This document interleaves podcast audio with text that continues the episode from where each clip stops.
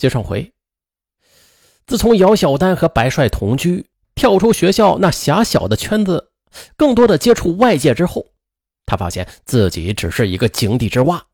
二零零六年六月，姚小丹的一个女同学过生日啊，聚会席间，姚小丹发现那个同学的男友高大帅气，还是在校博士生，文雅幽默，令人叹服。于是，在回去的路上时，姚小丹就抱怨白帅的学历低。白帅虽然觉得有些刺耳吧，却也没有和他计较。再后来，十一长假。姚小丹跟随白帅到朋友家里参加聚会，哇，那装潢豪华的复式楼让姚小丹羡慕不已。又听到白帅的朋友们在高谈阔论各自的公司，这才知道啊，这经营手机店的白帅只不过是个小人物。聚会结束之后，白帅领着姚小丹步行回家，到了家门口，姚小丹望着眼前那灰旧的老楼。不屑的就甩开了白帅的手。为什么你家的房子这么破呀？将来我要是和你结婚的话，就住这么寒酸的地方吗？哎，白帅突然一愣，忍不住的说：“喂，就这两套居室，还是我父母省吃俭用才买下来的呢。为了我们，我妈还把朝阳的大房间给让出来了呢。”姚小丹听后，一脸不高兴的进了门。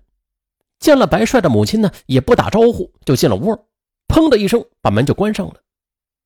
白帅见状，心里是一片凄然。二零零七年的年底，临近大学毕业的姚小丹开始到处找工作了。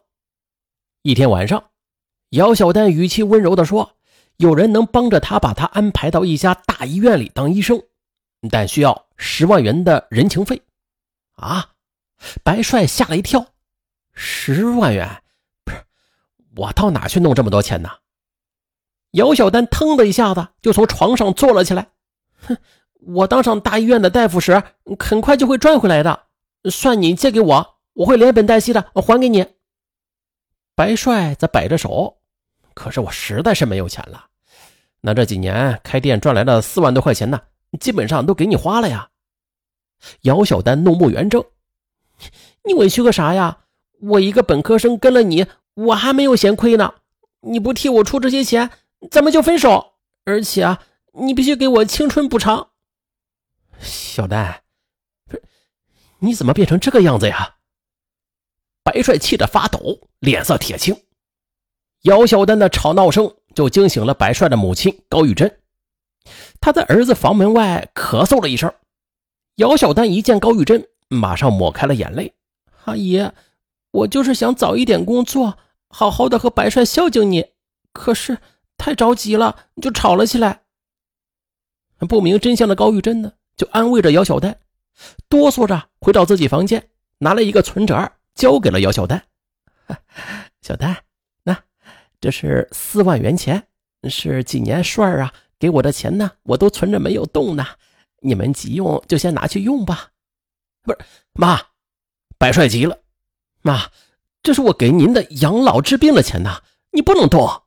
姚小丹破涕为笑，一把就接了过去。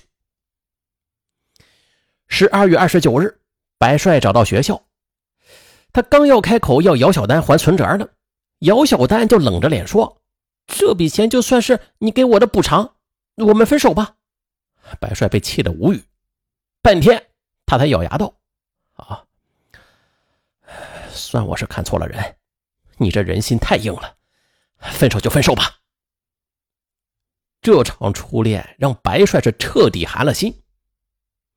不久之后啊，邻居赵婶又张罗着给他介绍了一个女友，在高玉珍的坚持之下，白帅勉强的去见了一面。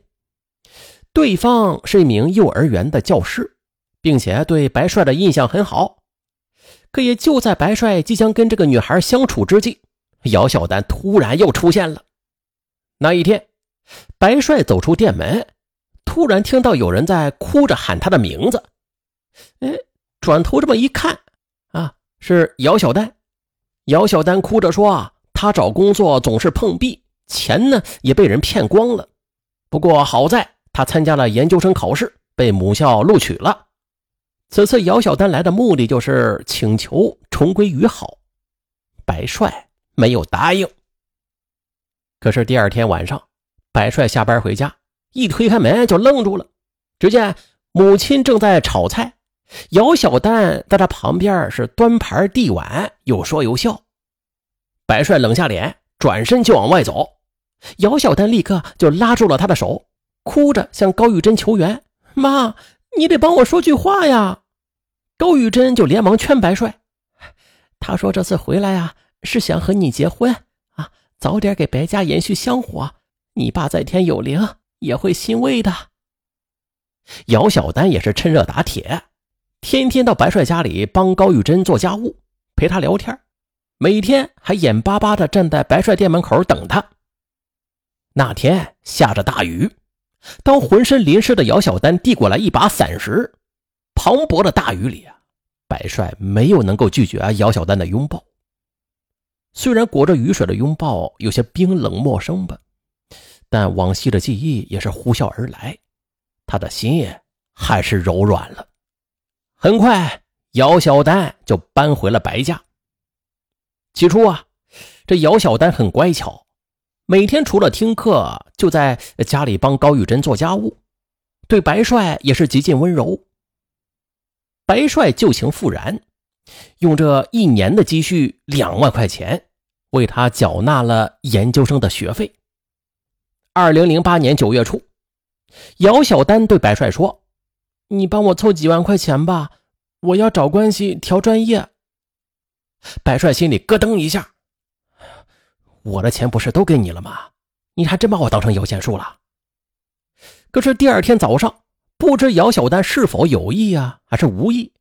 他来到高玉珍的卧室，帮他整理房间。此时，高玉珍正在卫生间呢。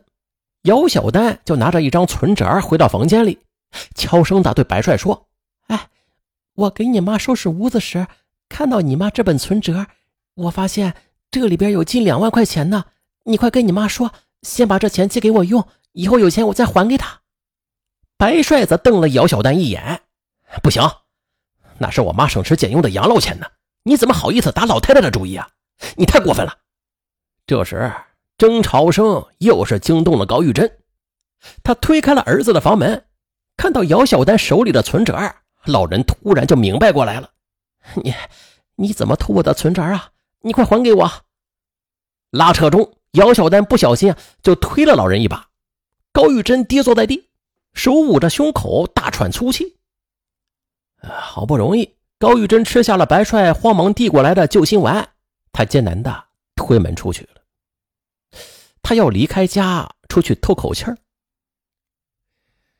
可是看着母亲那神色凄凉的迈进邻居家的门，白帅心疼不已。白帅十三岁时父亲就因病去世了，母亲吃尽苦头把他拉扯大，可是晚年呢，不但没有享到清福。却受到这个恩将仇报的女人的欺负，白帅的心里是越想越气。可是他回到房间时，就见姚小丹准备把存折装进口袋。见此，白帅气愤极了：“姚小丹，你这个恶毒的女人，你将我所有的血汗钱都榨干了不算啊，你还想侵吞我妈的钱？你给我把存折放下，给我滚！”盛怒之下，白帅打了姚小丹一个耳光。啪的一声啊，挨了一耳光的姚小丹连哭带嚎的就叫骂起来。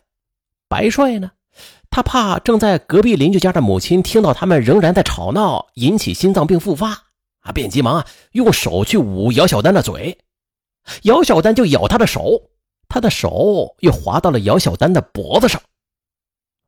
为了不让姚小丹喊叫，白帅顺势用双手就掐住了他的脖子。也许正在气愤中吧，他用力过大了些。一会儿啊，白帅见姚小丹没有了反应，啊，这才反应过来，慌忙啊给姚小丹做起了人工呼吸，但是仍无反应。白帅这才意识到坏了，出人命了。他惊恐的瘫坐在了床上。当晚，白帅度过了一个惶恐的不眠之夜。第二天中午，白帅给他的一位同学打电话，讲述了杀害女友的经过。同学便劝说白帅去自首，白帅接受了。二零零九年十一月初，哈尔滨市中级人民法院以白帅故意杀人罪判处无期徒刑。白帅也是表示服从判决，没有提起上诉。那爱心助学。本是值得颂扬的善举，演变成这场悲剧，实在让人扼腕叹息。呃，咱们也不说本案中的孰是孰非，嗯，谁对谁错了啊？但是有句话是这么说的：“爱心至情，大爱无私。”那啥叫大爱无私啊？很容易理解啊。只有不掺杂私心，那种无私的爱，才能称之为大爱。可一旦掺杂了其他东西，那就变得复杂起来了。一旦复杂起来，坏了，那就真的复杂了。好了，本期案件就到这儿，我是尚文，咱们下期再见。